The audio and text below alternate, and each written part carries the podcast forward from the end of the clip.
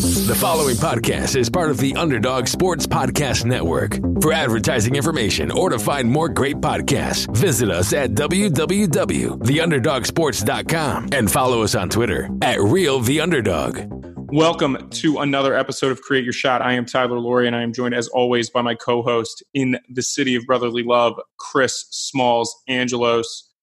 Smalls, you said this was the worst Monday of the year for Sunday Scaries. I'm sorry, yesterday was the worst Monday of the year for Sunday Scaries. Are you over them? Yeah, of course. I mean, I think it's just the first year. You kind of empty the tank week one. As a fan, you're gearing up all year for it, and then you empty the tank on Sunday. And even Saturday, you got a little college football. So, of course, when you exert all that effort and give everything you got, you're drained Sunday night. And all you can think about is, what do I have to do for work? What did I neglect this weekend that I probably should have done to get ahead of time? And then you get into work and you're like, hey, I got this. I'm cool. I have a cup of coffee, schedule a couple of meetings, and you're ready to go. And you're all good. It's a rough morning. It's a rough night. It's when that Sunday night football ends. You get a little worried, and then you remember, hey, I got two Monday night games. I got a little Phillies baseball too. I mean, it's all good. I can't complain about it. Yeah, like one of our former guests, Marquette assistant coach Dwayne Killings, told us, as long as you can always answer the bell, you can sort of overcome anything that goes on. Like you said, football's back, so that means our Bovada Sportsbook is back in our life, Smalls. You know, we had a full slate of NFL games. Pretty excited to see if the Dolphins are just going to be, 100-point dogs at some point by the end of the year. I was fortunate enough to kind of – I'm not going to say that I was like, oh, man, Lamar Jackson's amazing. Like, I've never been on that train, but I was pretty on the train of, like, the Ravens are going to be pretty good, and the Dolphins are actively trying to field the worst possible team ever in any sport. So, that salvaged a little bit of the Bovada balance yesterday, but, I think other than that, Smalls, it was fun to kind of have football back. It makes it feel like fall. And I think as if we're checking John Rostein's Twitter account, there's only, October 15th is right around the corner. And we know that based on the fact that football's starting and it's September baseball. And I think we're excited. And this week on the show, we have Mike Makabika, the associate head coach at Florida Southern. And it was a fun interview, man, like a guy that had gotten recommended to us as a funny guy and a guy that does a really good job down at Florida Southern and has done a good job in the NE10 up at Southern Connecticut. And I think he's someone that we really kind of vibed with early on, but also, a guy that was really introspective and kind of talking about like his journey and just, I thought someone who seemed just genuinely happy to get to do what he does every day. And, this was a guy who was a landscaper before he was he had a master's and he was working for a landscaping company before he decided to be a college basketball coach. So it's one of the more amusing stories that I think we've heard as how did you become a basketball coach? Yeah, there's a reason he got recommended to us. I think number one, what an interesting ride he's had being with Donnelly and turning around programs left and right and different situations, right? He talks about Southern Connecticut being a 2-2 team 2 years in a row right before they got there. And they went through turning that program to a national contender, hosting the regionals. I remember the year I was working at Phil U, we went up there. We had to play, first round at Southern Connecticut. They were hosting. And then a totally different experience, but same kind of element. You have Florida Southern coming off a national championship and, those top players are not on the roster anymore. So high expectations, but how do you get to make that program your own? This guy's been loyal to Coach Donnelly and he's been there for 11 years. And, he's obviously a pillar to that staff. And this is a guy I think in the future, very soon in the future, is going to get a head coaching job and get a very good one too. I think that's, a lot of people can go out, you can possibly get, a program in the Division II landscape with his success. Kind of has his choice of jobs, but there are jobs out there. I think you'll see him at a major Division II job or even a Division I assistant. Wherever he kind of wants to go, he has that pathway. Yeah, I totally agree. It's always fun to have guys on that are close, to getting a chance to run their own program, because that way we get a chance to kind of talk to him and follow him and see him through. And I think one of the things with Coach Mack was that he if it happens, it's great. And I think, you know, he talks about it. He really wants it to happen, and he's had some opportunities, and they, you know, we didn't really get super into like where and why they didn't work out, but he's going to have an opportunity soon, and he's going to be able to, like you said, to kind of wait for what he thinks is the right opportunity. And I think, you know, we've had a couple guys on recently where it's like, well, you're from one area, and Mike is from Connecticut and went to Syracuse. And we did talk about what it was like being a manager for Jim Boeheim and things like that. But he'd worked in the Northeast his whole career. And then all of a sudden, you know, Coach Donnelly gets Florida Southern. He brings Mike with him, a guy that's been with him a long time. And bang, you're down in Lakeland, Florida, not an area that you've recruited. It's highly unlikely that they had a bunch of guys from Florida at their team on their team in Southern Connecticut. I would guess like Bovada over-under was probably 0, maybe 0.5 at their time there. But I don't know if like that I mean, I definitely know that makes him better. Like that makes him prepared, you know, anywhere up on the East Coast, I think, because at the Division II level, they've been able to recruit nationally. They've done it through transfers. They've done it through high school. And I think he's a guy that's going to be prepared. And like he said, Smalls, and he picked this as his hidden talent, and it's not a hidden talent, but that question sucks as we know, but he can talk to anybody. He can start up a conversation with any person that he wants. And I think like when you meet somebody like that and that type of person gets to be in the interview room, you don't necessarily need to be worried about recruiting, because that's the type of guy that's going to be able to connect to almost any kid or any parent or any high school coach. And I think that would be what I would be most excited about with Coach Mack if I was going to hire him to run my program. Yeah, and that coupled with the range of experiences he's had. We mentioned the building different programs, but you just mentioned regionally, like he's gone to different places, completely different situations, but also different areas in the country. And they've, as a staff, has figured out how to be successful. That formula, that's him. He knows exactly that formula. Yes, he's going to be himself, and he's going to, you know, do things the way he wants to do things as a head coach eventually, but he has a really good foundation. I think that's what makes you dynamic in an interview room is here, I've got this wealth of experience. I've only been successful, and this is why, and this is how I'm going to follow. I'm going to need X amount of time to be able to convey that. I think that's what, and not speaking to a lot of athletic directors, that's about as short of a thing as you can get from an assistant coach to becoming a first-time head coach, is that wealth of experience and just knowing how to run a professional program at the college level. So that's what I'm excited about. And got the chance to talk to a lot of different coaches, won't mention name, at the tailgate, you know, at the Eagles tailgate, running into different people. And, you know, I'm excited for college basketball season as well. Of course, the focus was on football and, you know, conversations were every which way, but college basketball is right around the corner, and October 15th can't get here soon enough. And then the first games, hopefully in that early November period. Yeah, I didn't know you were out there hobnobbing it with a lot of different coaches. We didn't actually discuss that, mainly because you were just angry at me all day on Sunday. Like I was out actively rooting against the Eagles, which was not true. And they didn't cover anyway, so it didn't really matter to me if they won or lost the game. But I will say this: I know a good amount of people, not like a ton of people, and then like we'll wrap this up. But like I know a ton of people in Philly, I guess, or in this Philly sports scene, and I think like every single person, Smalls, that I knew, with the exception of maybe one, was at the tailgate, was at a tailgate or in the stadium or like something like I don't know. Related. I swear I only knew like of one or two people that was like watching the game at a bar. Like every other person that I knew, like that was associated with like Temple basketball, whatever, like they were at Lincoln Financial Field, and whether or not they ended up in the game or ended up at Xfinity Live, it sounded like it was an absolute zoo there. I'm sure the first half felt a little bit like a morgue, but you know, why not boo your team off the field when it's 17-0 in the first half? You know, you got to wake them up. Well, and the recent, I mean, you talk about everybody being Eagles related. I'll tell you what the conversation was, and this is not with coaches or anything like that, but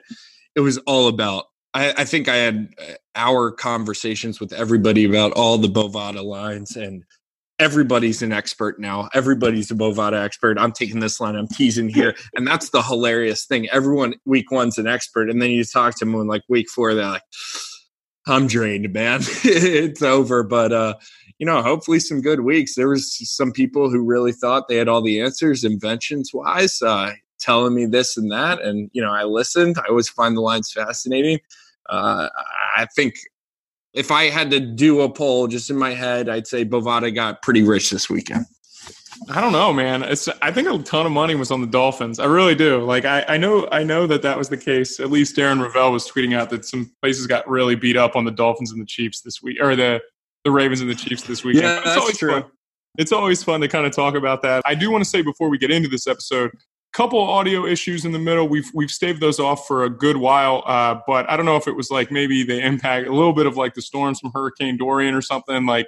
But internet connection was not amazing during this, so I did my best. As you guys know, I am a noob editor. I do a pretty good job with that, but I did my best. So just bear with us. I would say 98% of the audio was very good. There are a couple questions where Mike goes in and out just a little bit, but should not ruin your listening experience, but I do apologize for that. And Smalls and I will be better next time for sure. If you like what you hear, please leave us 5 stars, leave us a review. And you can reach out to us as well. Tell us the audio sucked. Tell us what you liked on Bovada. We are at Create Your Shot on Twitter, at Create Your Shot Pod on Instagram, Create Your Shot on Facebook, and Create Your Shot at gmail.com. Coming up over the next couple weeks, I got a couple head coaches in the mix, a couple D1 head coaches as well. So we have a lot of stuff planned for college basketball season starting. September 10th is actually our 2-year anniversary doing this show. So it has been a lot of fun, a lot of episodes, and we appreciate everyone who has listened over the last 2 years because it seems pretty surprising that we're still doing this, but we will continue to do it as long as people keep listening. So enjoy this week's interview with Mike Makabika of Florida Southern, and we will be back next week as always.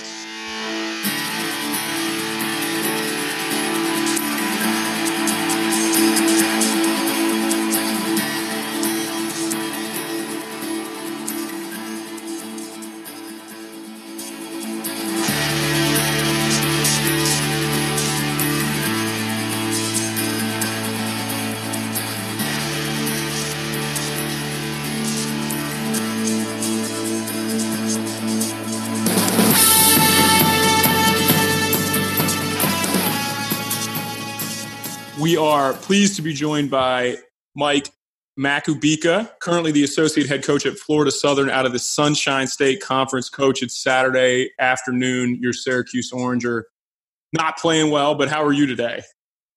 I'm doing well despite the score of the game, but I have a feeling that we're going to come back and have a good victory today. Yeah, unfortunately, we don't want to turn this into college football all the time, although Smalls and I do talk a lot about it, but you guys you're in your 5th year at Florida Southern now. You're coming off a 25-8 season. Before we kind of get into this coming year, you know, you guys have had some success. You got in there and had a couple losing seasons, and then last year, 25 wins. Having some time to have the summer and look back on it, what do you think really worked well for you guys this year? I would say that, you know, we returned a lot from that previous year's team. We went 21-8 the year before, and then 25-8 last year and won a conference tournament. I think we took some really big strides as a program in terms of just reaching our goals. You know, we've always set goals from day one since we took over at Florida Southern. And one of those goals was, you know, making the NCAA tournament. So we made that again for, you know, back-to-back consecutive years and then winning the conference tournament. The Sunshine State Conference it's a tough league. There's a lot of great coaches, a lot of great programs, that are putting a lot of resources into their basketball. And I think the guys really came together this year and they were focused from day one on, hey, we want to win championships. We want to take the next step for our program. You know, they won the Division II National Championship in 2015. And that's the ultimate goal at Florida Southern is to win national championships. That's set from the president on down. And we know that. And going into this year, that's one of our goals is to win the region and to win a national championship. But last year, I thought the guys did a really good job defensively, buying into all the concepts, and then offensively taking more steps as a team and program.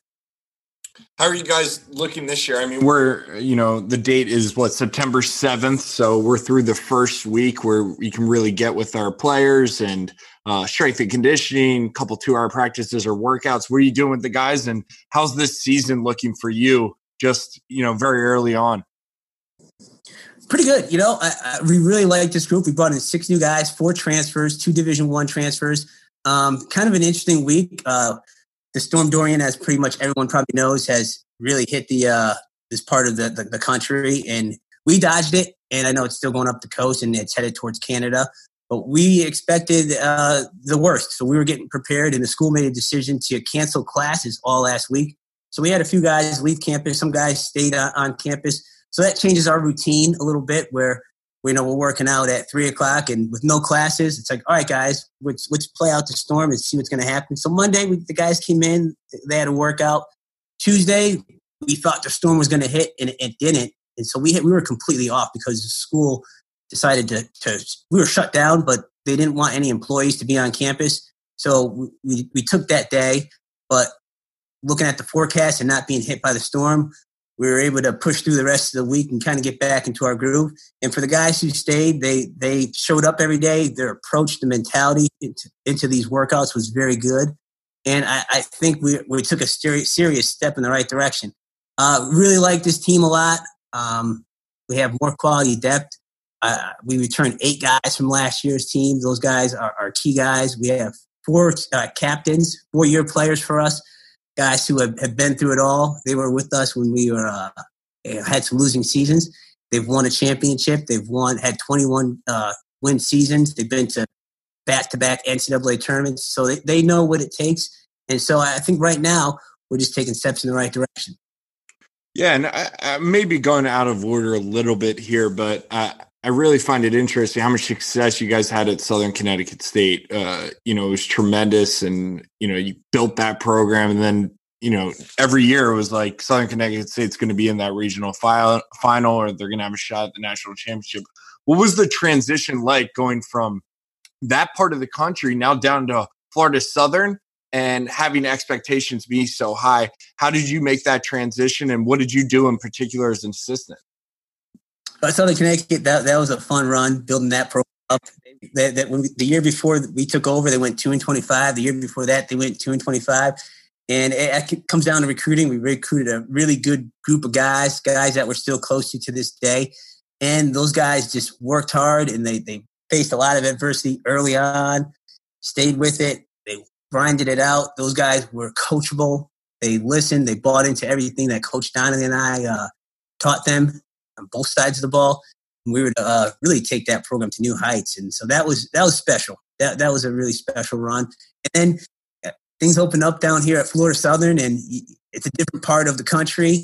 So just for any coach moving in different regions, coming from the Northeast down to the South, that's a challenge in its own, being, 1,800, 1,900 miles away from home.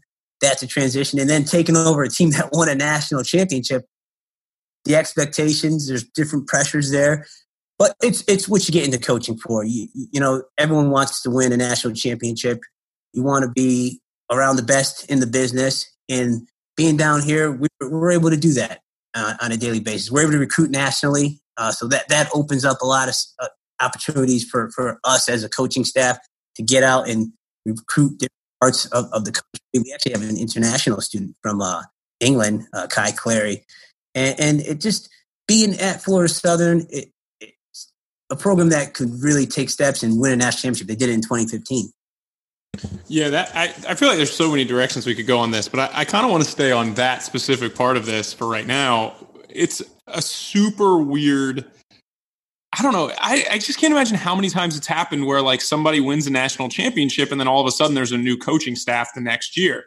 So you guys go from Southern Connecticut to Florida Southern when Link Darner wins the title, leaves. I think he went to Green Bay, if I'm remembering right. But when you get down here, like, are the expectations like, man, we're going to compete for a national title this next year? Because obviously they went from, I think there was 36-1 the year you got there, or the year before you got there, and then the next year I think you guys won 10 games. So like, what was kind of that situation like? Like, oh man, we can win a national title, but actually we still have a lot of work to do. What was that like?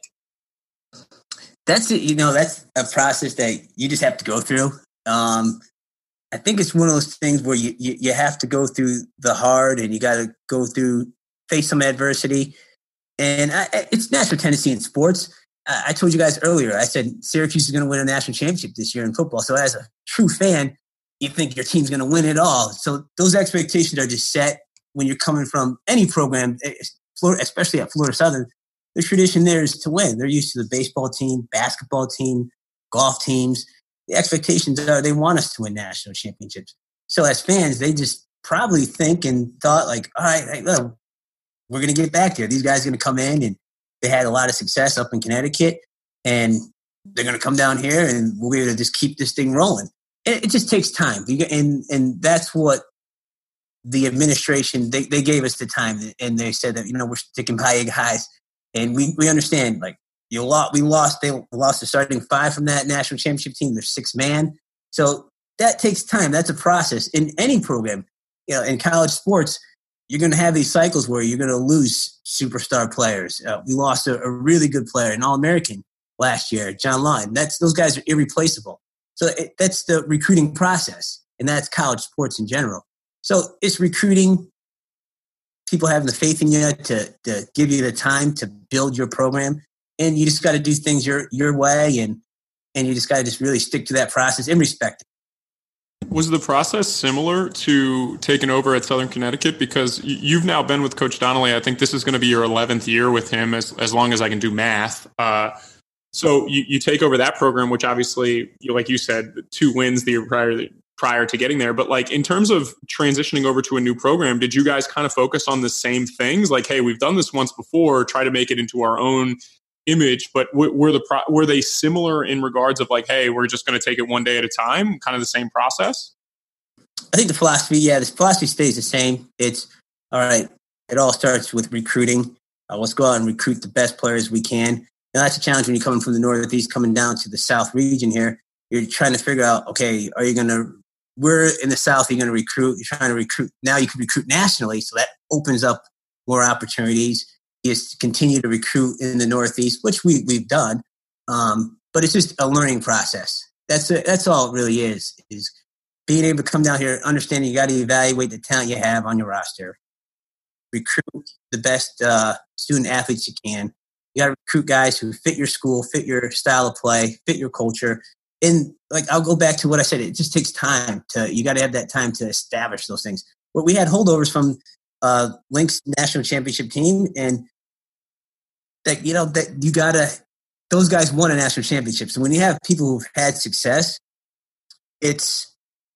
are they going to buy into everything that we're saying? Like some stuff that Link did, we're doing differently. So that's natural human tendency. It's like, well, we were accustomed to doing things this way. It's just change. It's hard for people to adapt to change. That's like an awesome point. I didn't think about that, but like guys that were part of this national title team are like, well, we did things differently and won a national title. So like, why should I believe what you guys are going to do is going to be better? I kind of want to get into your relationship with Coach Donnelly a little bit though. Like you go work for him at Pace and then Southern Connecticut and now Florida Southern. What's the change in relationship been with you and him over the last like 11 years? I mean, now you're associate head coach. I believe you just were promoted to that, but what's kind of been how did you get involved with him in the first place, and how has your relationship evolved over the last 11 years? I'll go back to how our relationship started. That's actually Post University in Waterbury. What did I say? I said Pace. Pace. Didn't I? That's NE10. Post. Listen, Post is a different world, man. It's a tough place. I'll bleep myself on that. I'm just going to put the bleep in. So I think I swore. So there's at the time there's CW Post, which is in Long Island, and then you have Post University, which is in Waterbury, Connecticut. Coach Donnelly's from Stratford, Connecticut at the time. He was living in Waterbury, and I'm from Waterbury as well. So that's how we met. I was actually working a camp at my high school, and my high school coach was on the phone with Coach Donnelly, and he asked him, he said, hey, do you need any more guys on your staff? Are you looking for any more coaches? And he's like, no, not right now. And he's like, well, my coach was like, well, I got a guy and he's in the area. He's going to be working during the day. He's got a job. And would you take on any volunteers? And he's like, well, maybe. Tell him to come into the office. So the next day I went into the office. We sat down for about an hour or two, and that's kind of how it all started. The rest is history. I came on as a volunteer at Post University. The next year he got the job at Southern Connecticut. I was very fortunate that he brought me along. Not too many guys would take that risk where you take a guy who volunteered for you, a young guy, and bringing him into a situation where the team went 2-25 in the Northeast Ten, which is a really good league. So just having someone believe in you and take a chance on you, there's no words for that. It's a blessing. You feel extremely lucky, blessed, and I'm grateful for that opportunity. So that's kind of how we met. And then going into Southern Connecticut, building that program up, I would say the relationship into now, the relationship, maybe we've gotten closer as friends and families are close. I think just being willing to adapt and evolve as coaches, that's probably the biggest thing, the biggest change. Kids are changing. Basketball changes. You got to be willing to make adjustments. I mean, we're playing a lot differently than we did at Southern Connecticut on both sides of the ball. Last year, we did some certain things on the offensive end that we didn't do in the previous year. So I think just the willingness to adapt and evolve in coaching makes coaches really good. I think that's what you see the difference between a lot of good and great coaches and their willingness to adapt and change. What types of things did you do early on as an assistant coach to, I guess, you're young. We were young at one point and, you're trying to break in, you're trying to do all the right things. What did you really focus on to become a better assistant coach year after year in those early years? I think it's always interesting to hear, that perspective of things, especially when someone of your caliber, right? You've been with them for 11 years and nothing but success. A lot has to do with the assistant. I know the head coach, all that stuff, but the assistant coach is critical on that point as well. I think just lifelong learning. There are days we get them to the office where we'll just bounce ideas off of each other, talk about books, podcasts, movies, documentaries. Just we have a relationship where we can just come in and just kind of we'll talk. And next thing you know, it's like, oh man, it's like we've been talking for about an hour on maybe basketball, on a certain play, their certain set, recruiting, life in general. So I think that's been unique because at Southern Connecticut, it was three of us on the staff at a time, but for a good while, it was just Coach Donnelly and I. So when it's just two people running the show, and you guys know in basketball, you spend a lot of time in recruiting on the road, a lot of time scouting, games. I mean, that's a 9-month period where you're spending a lot of time with someone. So you just formulate a relationship. And I would just say just kind of lifelong learners. And we both love the game of basketball, respect it, love what we do. We just want to be around good people. And I think we got great guys in our program. So I think it makes it a better work environment and it makes it a better overall environment for our guys to be better people. You mentioned learning. So in terms of recruiting early on, you're a young guy, this is really your first job kind of as an assistant coach and really getting out on the road and recruiting. How did you learn to recruit and what was that process like for you? I remember going on recruiting trips with Coach Donnelly. Come from Syracuse. I know recruiting is the top priority in Central Connecticut. Both programs have tremendous players. So recruiting is the top priority. We would go on roads to New York City, road trips to New York City, Albany, New York, and it kind of just he taught me the ropes. He gave me a lot of freedom to make the most of my opportunity. He never really stifled me. It was never, I'm going to go on this recruiting trip. You could just hang back or take the day off. It was, hey Mac, you want to take a ride with me out to New York City? I could have easily said no, and like no, and he probably was like, all right. I was like, no, let's take a ride out there. And just evaluating whether it's a single game or if it's a couple games or an AAU tournament. I remember my first AAU tournament I went to was in Providence, Rhode Island. It was a hoop group event. I was overwhelmed. I got that book. I didn't even know what I was looking at. But I think that was, he sent me out on the road probably knowing that, like, all right, the only way you're going to learn is you got to get thrown into the wolves. So just getting out there and recruiting and just being like, looking at 16 courts and being like, all right, what do I do?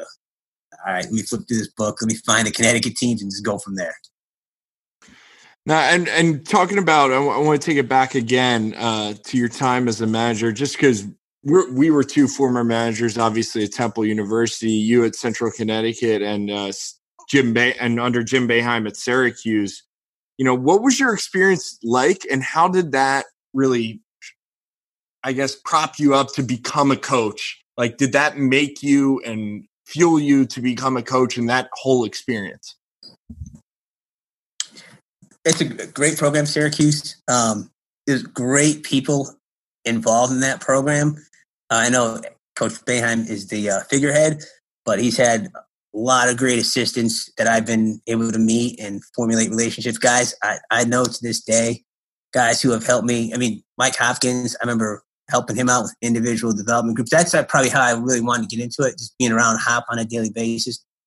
Talk about a tenacious recruiter, really good, personable, loyal guy, great to the players, willingness to take me in and say, all right, wait, we're going to go into this individual group. Throw me out there as well, being like, all right, this is what you're going to do with this group, and we're going to throw you in there, you're going to play defense. And at the time, I was just like, oh, man, I'll do whatever. And I think that's where I found my passion for coaching.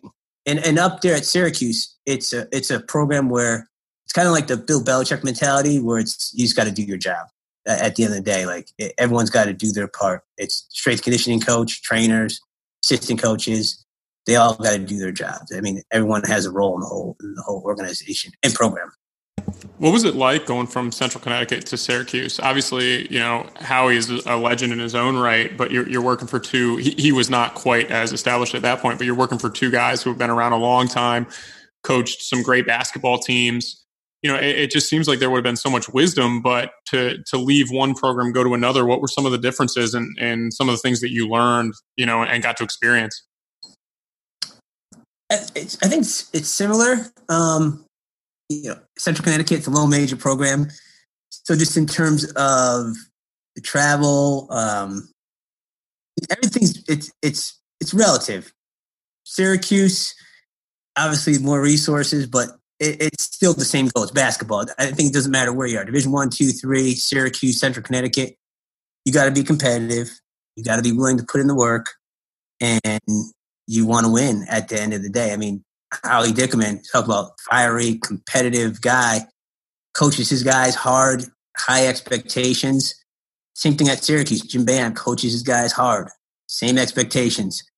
He wants those guys want to win, but they, you know what, they want to win doing things the right way. Howie Dickerman, both guys are really loyal to their players. Their players' guys. I mean, they have their players' interests at heart at the end of the day, and it's similar. Going back to your question, I think I know there's differences, and we could probably sit and talk about for an hour about the differences. But at the end of the day, it's they want to win games, they want to be competitive, do things the right way, and I think that's just the best way probably to answer that question. Yeah, I was getting to the point like. Not necessarily. I guess like people always think like, oh man, being a manager at a high major program must be the most amazing thing in the world. Like you're in the Big East, like you're flying charter and stuff. And I do think that like, you know, when Smalls and I started at Temple, we had like 7 managers. And then by the time we made a couple tournaments in a row, we had like 35 managers by the time we got out of there. And I think your differences, yeah, like you're exactly right. Like, and so at Central Connecticut, maybe you only had like 3 or 4 managers, so you get to do a whole lot. You get to do more. Maybe you're helping with film, and at Syracuse, like that's not as much of an option. So, like, yeah, maybe you get some more clothes. Like, you know, maybe you get some nice Nike gear. Maybe Carmelo comes to practice, daps you up a little bit while you're there, and that's awesome. But your actual experience in terms of like learning how to be a basketball coach or be like, how do I springboard from a manager to some sort of coaching position? I kind of think like. At Syracuse, you might be a little bit behind the game, despite the fact that, like, yeah, it's great if Jim Boeheim's going to make a call for you. That might matter more, you know? But that was kind of what I was getting into is I think... Like, no, that's a good point. No, I mean, that's a good point because I'll go back to that because at Central Connecticut, their coaching staff at the time, guys I still keep in touch with, guys who are still coaching. I think they both programs gave me a lot of opportunities to learn. Like, they're like, hey, Mac, you can do this stuff in the office. Can you help us out with this or this project we're working on? So I was able to learn the behind the scenes of what it really takes to run a program. Like everyone sees the basketball, they see that 10%, but what it really takes to run a program, the recruiting databases, dealing with boosters, you know, the little things that people don't see behind closed doors. Those are the things that I was able to see and learn and be a part of at a young age.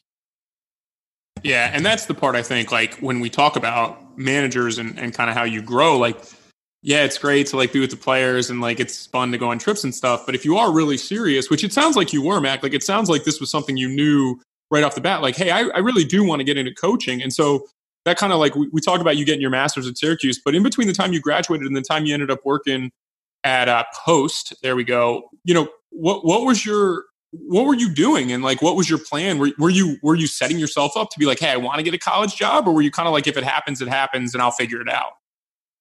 I think once I got my master's degree, I was like, all right, let me go back to Connecticut and I'll figure everything out. I was going to school for a long time. And if anyone has gotten their master's degree, I didn't really realize how hard it was actually going to be going from your undergrad to a master's program. And that was really hard. And I'll be honest, I think I was like burned out a little bit. I was like, wow, that was crazy. I got through it. But that 2 years of my life, that was insane of just work and just being in school for such a long time. I was like, all right, let me go back and figure this out. I had the same thought process at Temple, like went right from undergrad to graduate. And by the time you're done, even if the degree, like even if class wasn't crazy, you're just like so burnt out on school. Like I get why people, I felt weird in my major because, and I've said this to Smalls before, but like there were people who were legitimate professionals who were like 30, 35 at the time going back to get their master's in sports management. And they were like all in, like they loved it. And I felt kind of bad because like we get paired up in groups and they're like, why is this guy not doing as much? And I worked hard. Like I graduated, I had a good GPA, but it was like, I was just so done with school. Like the same excitement to get this degree didn't kind of exist like it did to graduate from undergrad. So I like totally understand that. That's the last semester of my master's program. I was just done. I was like, I got to finish these courses and it's over. Like, thank God I'm getting my master's degree. I don't have to go back 5 or 10 years down the road. Cause it's a similar situation where I'm taking classes with people who are working all day and coming to class at night. And, you know, here I am, kid 22, 23, and just like, oh man, I gotta gear it up and go to class. And I'm like, oh geez.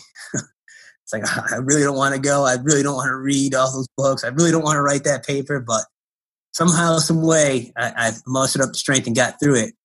And it's a very similar experience. And I think that's what I was like, all right, I'm gonna go back to Connecticut, take some time, figure out what I want to do next. So I had some odd end jobs, worked for my best friend's dad on a construction company, did that for a little bit. That company just, we got laid off. That's happened. Okay, get off your chest. So, yeah, I tried to beat on the bush with that. We all got laid off. Like work was slow. I remember it just rained like every other day. It was we resurfaced tennis courts. So surface tennis court, the weather has to be pretty good condition. You can't have rain or there's no work. So the company was like, all right, we got to downgrade. And so they laid off all the young guys. So they, all right, so that's not, I'm not going to go into construction. That's not me. I didn't get a master's degree to resurface tennis courts. No offense to anyone in that line of work. So then I moved to New Jersey for about a month and a half. My sister's friends, they own a landscaping company at the time. I was like, all right, so I'll go down there and be a landscaper. Like, okay, got a master's degree from Syracuse, undergrad degree from Syracuse. So I'm going to go become a landscaper. Once again, no to anyone. This is like, just figuring myself out. Go down to Jersey, close family, friends, help them out. Go down there, same type of deal. Like rains like every other day. And I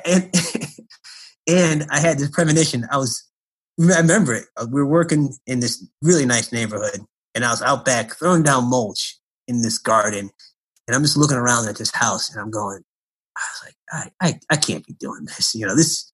This is not me. And I was like, in my head, I'm like, I got to go back to Connecticut and figure this out. So I remember the next day, I had a conversation with Ray, my good friend, and I was like, listen, man, nothing against this and all this line of work, but I'm going to go back to Connecticut and figure it out. And he's like, yeah, we were waiting for you to, come to and, have this conversation. You should go back to Connecticut and figure it out, figure out what you want to do, what you want to become, and do it. Just do it. I was like, all right, man, gentleman's handshake, got in my car, drove back to Connecticut. And I was sitting on the beach with some friends and just like, man, what am I going to do? What am I going to do? So long story short, I ended up becoming a permanent building substitute teacher at this alternative school in Waterbury. And that's when I linked up, like probably a couple weeks after that, I linked up with Coach Donnelly. And now I got my permanent substitute teaching job, which didn't pay much. And then I had my volunteer coaching job. So like the 2 and 2 like coincided, so I could go to work at the school from 7 to about 1:45. And then I could go from 2 o'clock to 6, 7 o'clock working over at Post University and coaching. So I was like, oh, this is perfect. Could still make it to road trips, recruiting, could still go out and recruit. So it just kind of all came together there and just making that decision and being like, all right, I'm going to end this landscaping thing and go back to Connecticut, sitting on a beach. And one of the persons that I was with, people I was with out on the beach, her sister was the principal of the school, and the rest is history. Principal, teacher, coach, and now I'm coaching down here in Florida. You know, it's so funny just listening to you tell that story. It's, you know, the people who listen to this podcast are coaches, and I'll bet you no one's surprised, because I think a lot of coaches go through those times, maybe not to that extent, but you go through those early years where, you know, money is, you know, it might be a couple $1,000s a year, or if you're lucky, you're $10,000 a year or something like that. And that's how much money you're making, but you're making it and you're doing something you love and you find a path to basketball. But I want to ask you, because so many young people and assistant coaches break in will listen and, you know, try to decipher a lot from this podcast. What kind of advice do you have to them to, you know, not only find their path, but also end up succeeding as an assistant coach early on in their career? I think finding your path, I think you just got to just listen to your inner voice and don't be afraid to make that call or knock on that door and just believe in yourself. That's really it. And I think once you get an opportunity, just be willing to do anything and everything. Say yes. Yeah. I think we've talked about that a lot, right, Tyler? Saying yes to a lot of things when you're younger. Well, because like you're in a situation where like you have a master's. So like presumably, and I have a master's back, and I don't know if I would fall back on it now, like sports management. But when you're younger, like, yeah, you have a master's, you're 25 years old, like you got some time to make choices, but like, it's tougher when you're 33 years old to be like, okay, now I'm going to try to say yes to everything. It doesn't really work like that. And I think like that's one of the biggest things is guys are like, well, I'll always have time. But, you know, who knows? Like you meet a girl, like you get married, you have kids, and all of a sudden like you just don't have time anymore. So if you don't say yes early in your career, it may, you know, kind of put up some roadblocks for you later in your career, whether that be in coaching or anything. I just think like that's the key to like getting where you want to be is like, if you pass up on good opportunities because you just feel like, hey, it'll always be there, it's probably not the case. It might be. Don't get me wrong. Like it might be, but I just don't think it always is going to, that's always going to be the case. I don't think you'll always have time for that. That's the hard part in life in terms of any profession you choose to get into, and coaching and life in general is making that decision, making that choice to be like, all right, yes, I'm going to do this. Yes, I'm going to take this jump. Yes, I'm going to take this leap. And that's hard. That's hard. That goes back to the change. Like me talking about the guys, like Coach Darner, coached them a certain way, and then us coming in and coaching them. That's the change for anyone is very, very hard.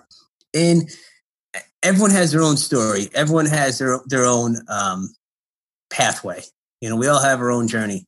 My advice is to be yourself, be who you are. Don't try to be anyone else. Like I can tell you, everyone's probably heard of Erik Spoelstra's story of how he was in the video room and he was the guy going to Starbucks. Yeah, that's what he did. But not everyone's going to be Erik Spoelstra. Not everyone's going to have that same journey. So you got to understand, be who you are. If that's you, do that. If you're not good at something, be willing to try. I guess that's just really it. Like, don't be afraid to be like, man, I'm not really good at film edits, so I'm just going to try to shy away from that. I'm not really good recruiting. I'm not going to make that phone call. I'm not going to go evaluate. And that's just the way you learn. Like, learn through experience. Like, everyone has gone through it. You gotta face adversity. You gotta go through pain. I firmly believe like the first 2 years at Florida Southern, like we had to go through that to get to where we are. To win championships, you have to face some adversity. You gotta feel that pain, and you gotta just go through that to appreciate the joys of where we're at today. Like winning that championship, seeing those guys climb that ladder, it's awesome. So you want to do it again. Like, all right, this year, guys, we want to win the regular season championship. We want to win the tournament championship again. We want to win a region championship. We want to win a national championship. Just because what that feeling that this group will have, you have no idea. You can't describe it. Like you can't put it into words. Just like man, remember those sprints that we were doing in September? Remember that storm that didn't hit us, which we were fortunate, and we were able to get in the gym and get those extra shots up. Remember those late night road trips? Remember those lifting sessions? Like, those are the things that you remember. Those are the things that the teams at Southern Connecticut remember, winning the regional championship, making it to the Elite Eight, playing in Evansville. Like, we all have that. Like, that's something no one can take away from us. Well, I do think that's really funny too, like the be yourself type thing, because it is like the industry is littered with guys who like read as many books as they can. And like, there's nothing wrong with that. Like, having as much information as possible is always a good thing. But like Tony Bennett, right? They just win a national title. Like, everybody loves Tony Bennett and with good reason. Like, seems like a great dude, seems like he's super humble, but like his coaching style and his and just pack line in general, just his on the court stuff is a whole nother thing. But the way that he coaches specifically and his personality, like that's who he is. So like now, everyone's going to be like, all right, maybe I have to back off a little bit. Maybe I can't be Tom Izzo. Maybe I can't be Jim Boeheim. So now I don't want to be quite as fiery. I'm going to be laid back. But then you can't be upset if that's not what your personality is, if it doesn't work. Because like, that's what works for Tony Bennett. It's like the same thing with this Hugh Freeze thing, like coaching in a hospital bed. Like, now you're going to see all these dudes that are like, well, I can't miss a day of work because Hugh Freeze made it to the top, made it back to the top after scandal, and he doesn't miss a day of work. And it's like, no, guys, like that's not... I don't think that's the point of this. The point is, like, that's what Hugh Freeze wants to do. Like, he's might be a lunatic. Maybe he's a genius. I don't know. Hugh loves Hugh. Let's be honest. Yeah, that's the best way to put it. Hugh does Hugh, right? Hugh's doing Hugh. But it's like Mike, if I have an injury, right, and I'm in the hospital, and then I go try to coach a game, like maybe I'm not going to be able to coach at my best, and that's going to hurt the team. And so, like, I can't do that because I saw Hugh Freeze do it. Like, I have to truly believe in my mind that I'm the most important guy and I have to be there. And me personally, I just, you know what I mean? I just can't get there. Like, I just think it's unbelievable. And so I think, like, that part is really good because, like, I think being yourself and getting as much information as possible to shape who you are as a head coach is great. But just trying to be like, oh, well, this worked for John Calipari, this worked for Erik Spoelstra, this worked for Rick Pitino, like, you're just probably not going to be successful because I think it's too hard to try to manufacture your personality without going through a whole bunch of stuff to get to where you want to be. And I think that's what you were trying to say. But I just think like that's the part of the industry that's so funny is like, that's the shortcut of like, oh, well, I just read this book about Bill Belichick. I'm going to do everything like Bill does and I'll be a successful coach. I'll give another piece of advice. There are no shortcuts. I'll tell you that you can't speed up this process. So you can't say, oh, I'm going to read this book and I'm going to be like Tony Bennett and we're going to play the pack line and we're going to play really good defense. I'll tell you one thing about that Virginia team. They were really good offensively. They were. And they had to go through a ton of heartbreak and a ton of not – like they didn't take any shortcuts. Like, I mean, they got – you know, they had some calls go in their favor or whatever. But, like, I mean, you can't say that they didn't deserve it and they didn't go through it as a unit to get to the top, to get to the national championship. I mean, think about all the people that were like, oh, can pack line win it all? Like, even though for 3 straight years they won like 100 games. Like, it's crazy. Talk about the year before, you know, in the tournament, UMBC knocking them off. Like, that coming, like, talk about ultimate adversity. Like, what? But, and just be yourself that at the end of the day. And you learn that, yeah, as you get older and as you evolve in any industry and in coaching.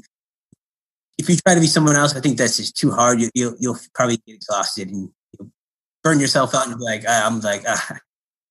it's better to be yourself. And players see right through that. You know, kids nowadays, they'll be like, all right, like you say one thing and you act one way and then you can't be two different people. Whether that's in the locker room, in the office, during games, during practices. You know, I'm a fiery guy. I like to get I'm an energized guy. I like to get after it. And the guys know that. And that's what they're going to get from me on a daily basis. I want to ask one question about that. Like, you are obviously you're real candid. Like, it seemed like a very fiery guy, but like to have a good time. When you were a younger coach, you remember any like cringeworthy moments where like you think back now on kind of how you acted, maybe at Post or like early at Southern Connecticut, where you're like, man, I can't believe I did that.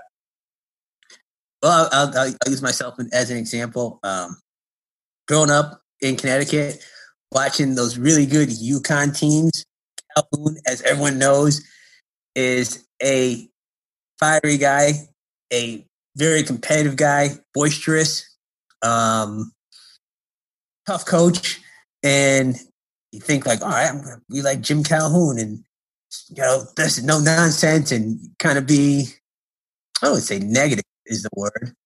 It's probably a word for it. I don't want to use it on the podcast. It's probably a curse word. But, you know, he's a certain way. Jim Calhoun coaches a certain way. That's not me. And I think early on, like, looking back, I think I maybe tried to be like Jim Calhoun a little bit early on in my career and dealing with people and fans and being like, I was like, what was I thinking? Stupid. Just dumb. Be tough. Like, I'm, you know, I'm a personal guy. Come up to me, talk to me before the game. I'll talk to you. I got no issues. And I'll talk to you after the game. You know, I love what I do. I love one of the parts of the whole coaching I love is formulating relationships. And that's a big part of the recruiting process. And down here, working with boosters. So I love just talking to people on a daily basis, being on this podcast. I'm appreciative of this opportunity because I guess I'm a talker and I like to learn. I like to meet new people.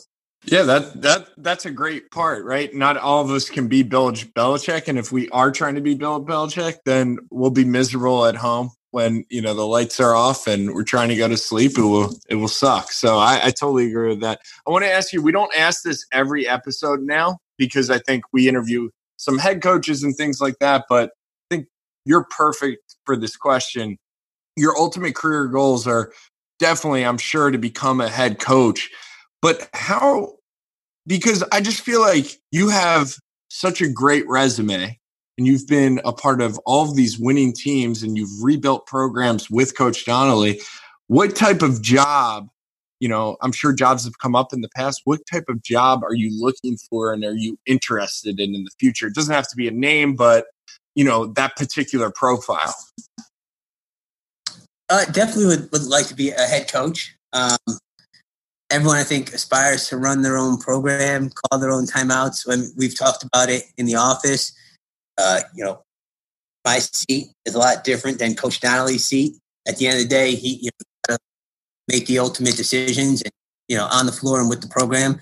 So, you know, those seats are different. But being in that role make those ultimate decisions, to make the final call, whether that's in a game or with something we're going to do in our program. I think that's something I want to do. I feel like I'm ready to do that. I think in my 11 years experience working with Coach Donnelly, has prepared me to be in that role and to make those decisions. So I think running my own program, that's something I do want to do. Have you had opportunities to interview in the past, and how have those experiences been? Yes, I have. I've interviewed for head coaching jobs, and great experience. It's always great to be interviewed, to be brought on campus, and to talk about what you're doing and talk about what you've done and the success you've had, and give people your vision as to running their program, your vision as a coach, what you do within the program, as in terms of playing style, and how you would grow the program within the community, within the campus community, with the boosters. So I think those opportunities are priceless. Hopefully one of those opportunities will come to fruition and I'll have an opportunity to be a head coach. Awesome. We'll move it to coach speak. We'll just do one today. I have a Jim Boeheim quote because I think it actually lines up a lot with your personality and kind of what one of your major roles is at Florida Southern. But this was a while ago, but he said, I've been educating my whole life and I feel that I'm a teacher. And if I'm not a good teacher with my guys, I'm not going to be there long. And obviously, he's been at Syracuse since like 1970. But I do think the parallels between teaching and coaching are fairly obvious. But one of the things, Mac, that you've kind of like taken the lead on is a lot of the academic stuff and the community service stuff at Florida Southern. You've had 30 honor roll selections while you were there. Twice you guys have gotten NABC Excellent Awards. Is that something you've always really been interested in? You know, you mentioned working at an alternative school just a couple minutes ago, but is this something you've always taken a great deal of pride in, like maybe managing some of the academic success and the community service stuff off the court for your players? I think that's the part of the holistic process. You don't want that to get lost in the shuffle. I think during the recruiting process, we tell our recruits and their parents that the most important thing is that they're going to get an education. And you know, the best day for us is not necessarily the championships, the wins. It's going to be seeing their son walk across that stage going to get their diploma. I think that's the ultimate win. That's the ultimate championship for everyone. So I think we stress the importance of while you're at either Florida Southern, Southern Connecticut, Syracuse, Central Connecticut, make the most of that opportunity in the classroom, outside of the classroom, get involved on campus, get involved within the community. And I think that's part of a huge part of the learning process for our guys. And we put a big probably onus on being just good students and being good people. And that, I think if you have there's a correlation there. If you have guys who want to be good students and be good individuals in society, I think they're just, because basketball is supposed to be their passion. They're going to, in turn, they're going to have success on the floor. So just making it a good environment where they can be learners, have success in the classroom, which is the ultimate goal, and then teaching them, hey, being a part of the community is big, giving back to your community is big, and being grateful for the opportunity, with even if they're a scholarship or if they're a walk-up student at Florida Southern, being able to go to college, that's a privilege in its own, and being a part of a basketball program. Not everyone can on our basketball team and be in our program. We only have 14 roster spots. So it's a tough window. It's a tough wall. Tough walls to crack. So we tell that to guys all the time. Like, it's not easy to get inside our program. It's not easy to be a part of it. And I also think with the community service thing too, and one of the things I guess I never really realized when I was younger, especially like when I was a manager, but I started to realize a little bit more when I was working for the Sixers and their D-League team, is like, people just think it's really cool. Like if you're a college athlete, like they don't care if you play at Duke or Florida. Like if you're Zion Williamson, sure. But like if you're a college athlete or you're a professional athlete, like if you're playing in the G League, or you're playing in the NBA, like, and you go to like a hospital and see a kid and take some time to like talk to them, or you go, we used to go to the Hope Lodge a lot at Temple and just kind of have dinner with the people that were there on like long-term stay. Like maybe they were, had a lot of cancer treatments or something. And like, those people just think it's cool to like interact with people whose life experiences are a little bit different than their own. And I think people don't realize that quite as much. They're like, oh man, like maybe we're just like a small school. We're just a D3 school. Like, we're Southern Connecticut or whatever. And they're like, oh, we're not as cool. But I totally disagree with that. Like, I think just the opportunity to get in and talk about like, hey, yeah, I do play basketball in college. I also go to school. Like, it's really fun. This is what I want to do later. I think people underestimate what an impact you can have on like, especially little kids. They think everybody's a star, they just think everybody's the greatest athlete. And that's awesome. Like I'd go as a manager and lose at air hockey to some kid, at like Temple Hospital. And they'd be like, I beat that kid. And I'd be like, well, kid, I'm really bad at air hockey. It's not a big deal, but you had a Temple travel suit on. So it's like a good thing. And I think like, I want to do more on the podcast of like, make light of guys that do a lot of community service. Cause I think it's a really awesome thing. No, I agree with you 100%. Actually, I can give you an example. We did a community service event yesterday. We work with Noah's Ark. They're an organization here in Central Florida, located in Lakeland. They work with individuals with special needs, and they have a basketball program that they run. And they've been playing against our women's team. And this young man, his birthday was yesterday. His name is Mitchell, and he wanted to play against our guys. So after our workout yesterday, they brought him in. We sang happy birthday to him, and our guys played for 10 minutes, getting up and down with him and everyone else in that organization. And the woman who runs it, she was so appreciative. They played for 10 minutes. And just the joy that it brought everyone in the gym. You just can't get that experience or that feeling and the expression. What she said to the guy, she's like, you have no idea what this has done for Mitchell and for everyone else. She's like, thank you so much. She was just so appreciative. So those things are the things that matter. Like there's a lot more to this whole thing that we do, and the community service is a big part of it. No, that's awesome. That and it just tells you that teams, when you're in these privileged positions as student athletes and being coaches, there's so much that you can do to give back to the community and things like that. Moving it over to City Review. Our favorite segment here, you're going to do Tampa for us. So Tampa, Florida. I'm pretty pumped about this. I would love to be in Tampa, Florida right now. It's a little hot. A little hot right now. I love the heat. See, that's the thing. I love the heat. This type of heat is different, but it's a great place. Florida is a great place, especially in January and February. You're going to give us 3 restaurants and an activity for this one. So just give us some good spots to eat. I'm excited about it. I feel like we could have a meal together, like our group right now, and you would be at the head of the table holding court. So I'm excited about it. All right. We number one place we're going to go. The three of us are getting ready to go out to eat on Swan. It's on Street but the name of the restaurant is Aunt Swan. I was actually there on Tuesday night with a really good friend from Syracuse.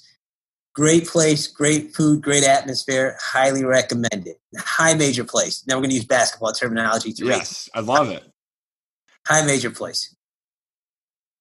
Number two, Cask.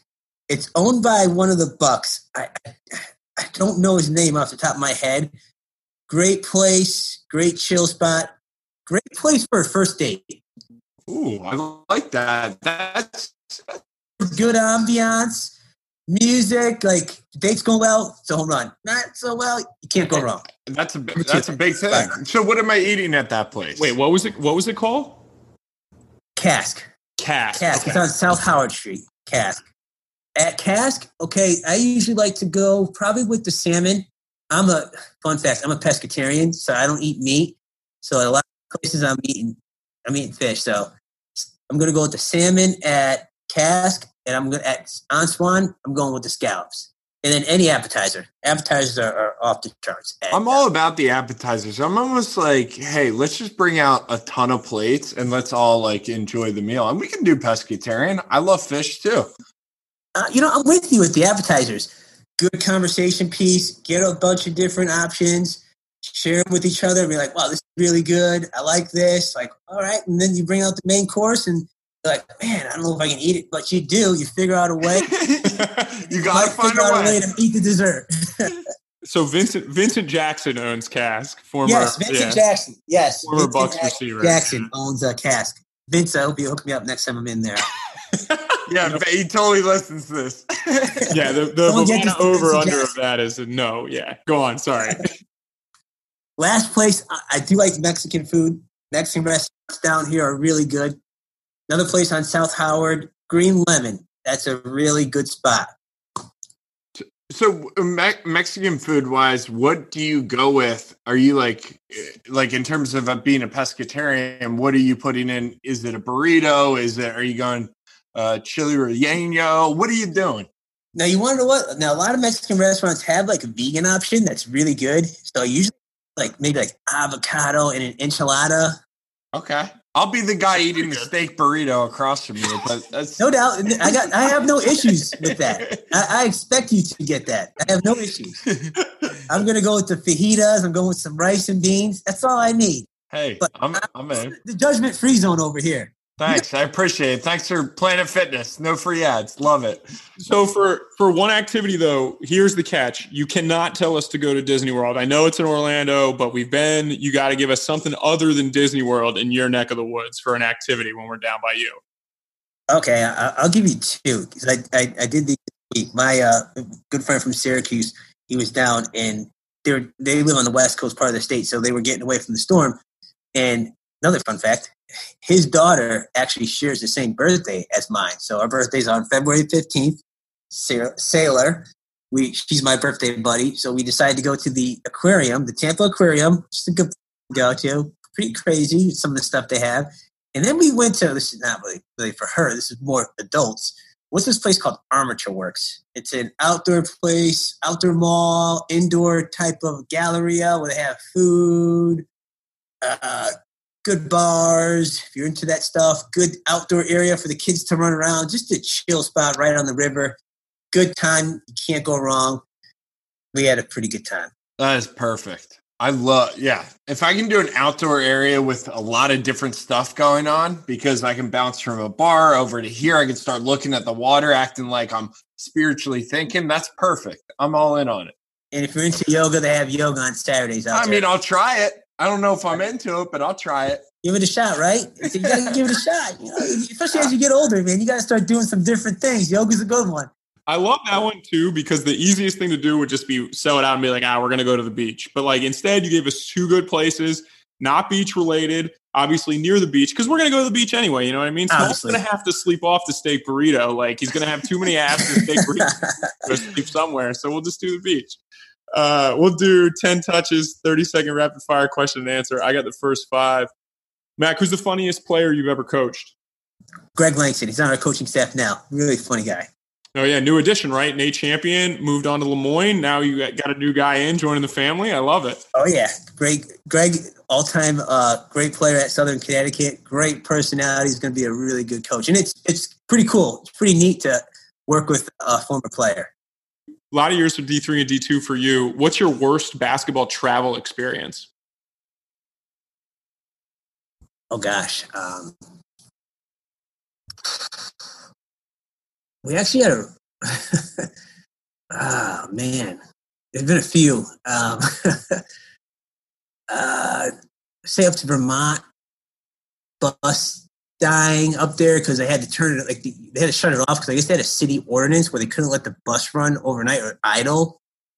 Burlington, Vermont, great place, and I totally get it, man. We're trying to preserve the environment, but it's -8 in the bus. Once you turn the diesel bus off, it's over. The bus thing's not going to start in the morning. We're like, what are we going to do? We end up having to get taxis to go to the game. It was a big mess. And I think we got a snowstorm on the way back. So that was kind of one of those fun ones. And then a couple where bus driver, you get out of practice and the bus is nowhere to be found. You're just like, where are you? It's like, I'm getting food. I'm like, can wait. Maybe take that to go. But maybe some of the trips, I don't know. What's the most recent show you binge watched? Oh gosh, Jack Ryan on Amazon Prime. Dude, I'm waiting for the second season. Someone recommended it. Dove in. Pretty good, not bad. Really prefer the Peaky Blinders.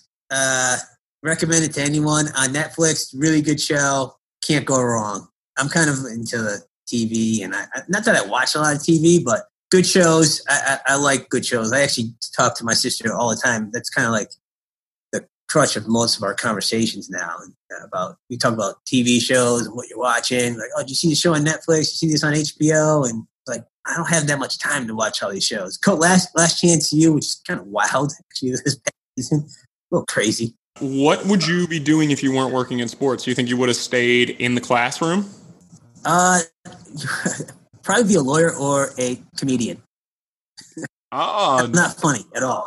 Yeah, not funny at all, but he's going to be a comedian. I like it. I'm in. I'm going to bomb every night. I'm going to get on. I'm going to be the guy who gets on stage and bombs. You're like, you need that guy who bombs. Yeah, let's go. We want to go heckle someone. We're going to go see this guy.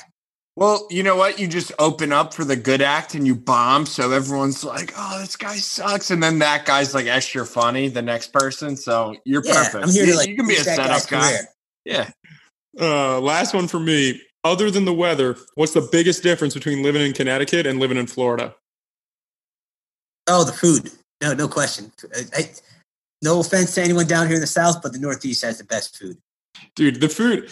Look, I'm with you, man. And I live in Nashville. I was in Philly for a long time, grew up outside of DC. We did 1 year in Charleston. We've been in Nashville now 4.5 years. Southern food, fried food is good. It's when you come down here and you're only here for 2 days, it's awesome. It's great. When all you can get is fried food and you can't get anything else, I'm sorry, guys. It's just, it's not working for me. I need to go somewhere. I need to get some good greens. I need to be able to get good seafood. You can probably still get pretty good seafood, but it's the Southern food is the most overrated thing in America, I think. It is unbelievable how people in the South defend their cuisine, and it doesn't hold a candle to the Northeast. Not at all. I love it. I can't wait to bring it. It really doesn't. It doesn't. I mean, down here in the South, I go to my doctor, and he's like, dude, what are you doing, man? Your cholesterol's through the roof. I'm like, it's the food down here, doc. Jeez. I'm a pescatarian, too. And the fish down here, it's pretty good, but up there in the Northeast, man, you can get a really good lobster roll, and that's what I miss, man. Anytime I go back up to Connecticut or anywhere up that way, I'm looking for a good lobster roll. Yeah, I think we don't have the weather to make us happy, so we have to make sure our food's great because that's about the only thing holding on in the winter. So let's go to the next one. If you could change one thing about college basketball, what would it be? One thing that changed about college basketball. I mean, tournament's pretty good, 68 teams. That's probably one of those ones I'll probably come back to and be like, I should have handled that one differently. we get a lot of stuff with like the rules and like lately recruiting, but a lot of the stuff with either a 3-point line, and all coaches have different perspectives and answers. But yeah, I mean, the game's a game. I mean,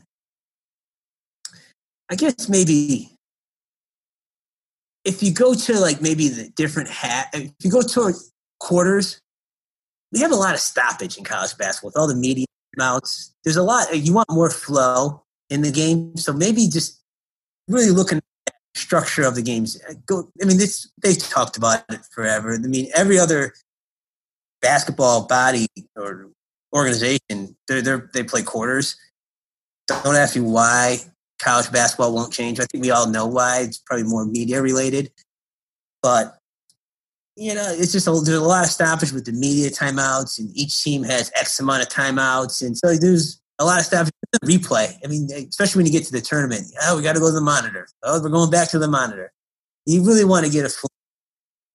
Yeah, let's go back to the monitor. So I think that's probably one that would change.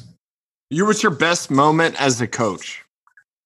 Won championships, but I would say seeing the guys graduate and seeing their parents and their families' expressions, and then what they tell you afterwards after, you know, they're all done and they graduate. I think that's probably – those are probably some of the better moments. And then as you get older, you got guys who start to get married and you get invited to these weddings. So, like, seeing all – we just went to a wedding actually in October, one of our all-time best players at Southern Connecticut, Luke Houston, got married.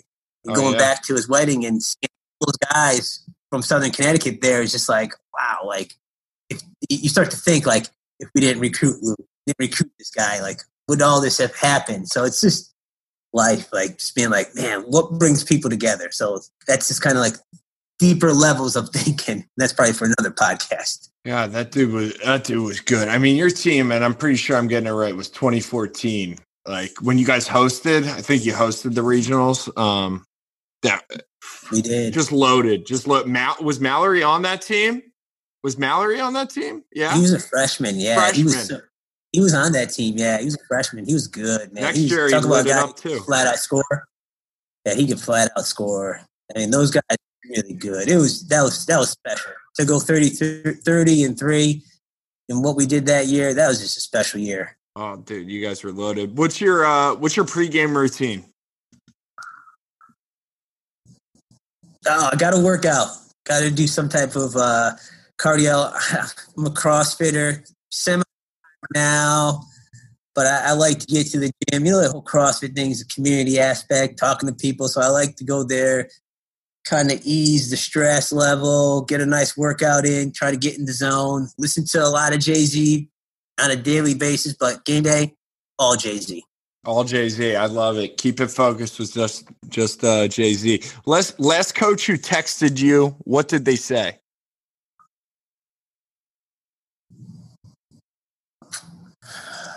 I think the last coach who texted me, I get a lot of text messages throughout the day. I've been getting a lot of messages about open gyms, so it's always kind of like recruiting related. Yeah, I mean, this time of the year, yeah. I could get into one, but it's this guy coaches in the NFL for. I'm gonna be like cryptic with this. Yeah, one. Cool. Let's do it. Coaches in the NFL at a team that just lost one of their best players. Oh, Oakland, Midwest. If you could kind of figure out where I'm going, key player like a point guard. Was like a shock. Like, whoa, what happened? I have no idea who that is. Hopefully our listeners can figure it out. Yeah, that one came out of nowhere. Like, yeah, man, you and your family just moved up there from a certain area. Like, oh, man, like, how's the backup going to be? It was good backup. Really good backup. They were solid at that position. And when you take a hit like that, and it happens in sports. That's people need to realize those things happen in sports. And it happened to us last year. Like, we got a call from our sixth man 10 days before school started. He was like, I'm not coming back. I'm going to go to a junior college. We were like, what? Like, that's a difference in terms of, like, X amount of wins. Like, you go into the summer, like, planning on how you're going to, like, go into the preseason and how you think your team's going to play. And we had a good idea because we returned our starting five and six man. And we had two sophomores who were really good. And then we brought in four freshmen. And that was the reason why we brought four freshmen in. We were like, all right, let's do four freshmen because we return a lot from this team. Those guys are going to play a lot. And when you take a hit like that, that stings. You know, you're like, whoa. You're talking about being caught off guard. At the time, we were getting ready for the guys to move back on the campus and to get started with our preseason. And you get a phone call, and you're like, scramble mode, trying to fill that scholarship spot, that roster spot, and that's not easy. And in a professional organization, you're not going to find too many of those great ones. Yeah, it ultimately comes down to bad luck. Good one, Chris. Yeah. Moving on, next one. Go ahead, next one. Coach Mack, what's your secret talent? Oh, man. I think I'm just personable, witty. I might. Some people say I'm not. I don't think I'm more of an idiot, not smart. Talk to anyone. Good. Yeah, you know what? These things happen to me. I'll go be in the grocery store and I'll strike up a conversation with the guy behind the deli, the guy cutting my fish, and we're just talking about some crazy things. I had some weird conversations throughout the day and throughout my life. It's just like, did I just talk to someone about that? I'm like, wow. We've had a lot of coaches on, and they constantly downplay like their talents and abilities. But you, Coach Mack, are the first person who has been on here and called themselves an idiot. I think, I think you're the first guy that we've had on that's been like, I'm a little bit of an idiot. I don't know. I could look on Bovada. They might say if we've had more than one or two guys on there, but I feel like you're the first one that said I'm an idiot. I wake up in the morning, I look in the mirror, and go, jeez. Last one, Smalls, before we go to parting shots. Two podcast guests we need to have on. Oh, gotta have my guy, Coach Donnelly, on. Sure, get him on there. Next guy, really good friend of mine. He's at Merrimack, Mickey Burtnick. Good guy. Made the transition to Division I. Good recruiter. We competed against each other in the Northeast Ten. Just a really good friend. Yeah, I know Mickey pretty well from hoop group days back when. And good, really good guy, man. Having adult sodas with Joey Gallo and the boys. So we are. Good, yeah, I'm excited. Good group, man. That's a good group right there. They're in the NEC this year, right? Like it was. They transferred just from last year to this year, right? It's not a 1 year deal where they're like kind of like a soft landing. They're just in the NEC this year, aren't they? They're there. Yeah, they're in. They can't compete at any postseason tournaments. But they're there. They're competing at the Division I level, which is awesome. I'm happy for him. I mean, when a guy that you come up with and you're on the road, and you guys know you go out to eat with each other, and you stay with each other at the Final Four, and you're hanging out, and you can see him elevate to a certain level. And we're getting older. He's got kids, and we talked about this during the podcast. Things change, like family dynamics change, and you get older, and your perspective on life changes. So, Mickey, good friend. I think he'd be a really good guest. All right. Parting shots, last segment. Same two questions to every guest. Mac, what's the best advice anyone's ever given you? Gosh, be yourself and don't be afraid to try. All right. Face to face with your 24-year-old self. What are you telling that person? You're an idiot now. No, just be willing to do anything. Don't have any regrets. I heard this at my graduation speech. Billy Joel was actually my commencement speaker, and he just said, "Do what you love, follow your passion." And I think I'm doing that. And I would tell any 24-year-old or any college graduate. We talk about work. If you do what you love, you'll never work a day in your life. So I would just say, follow your passion, listen to your inner voice. Don't be afraid to try new things. Don't be afraid to jump, take that leap, and just using the Nike model. Just do it. Just do it. I love it. We love it. We appreciate you coming on. Syracuse is still getting their doors blown off. I think it's like 49-20 right now. I know. You didn't need to remind me. I'm watching.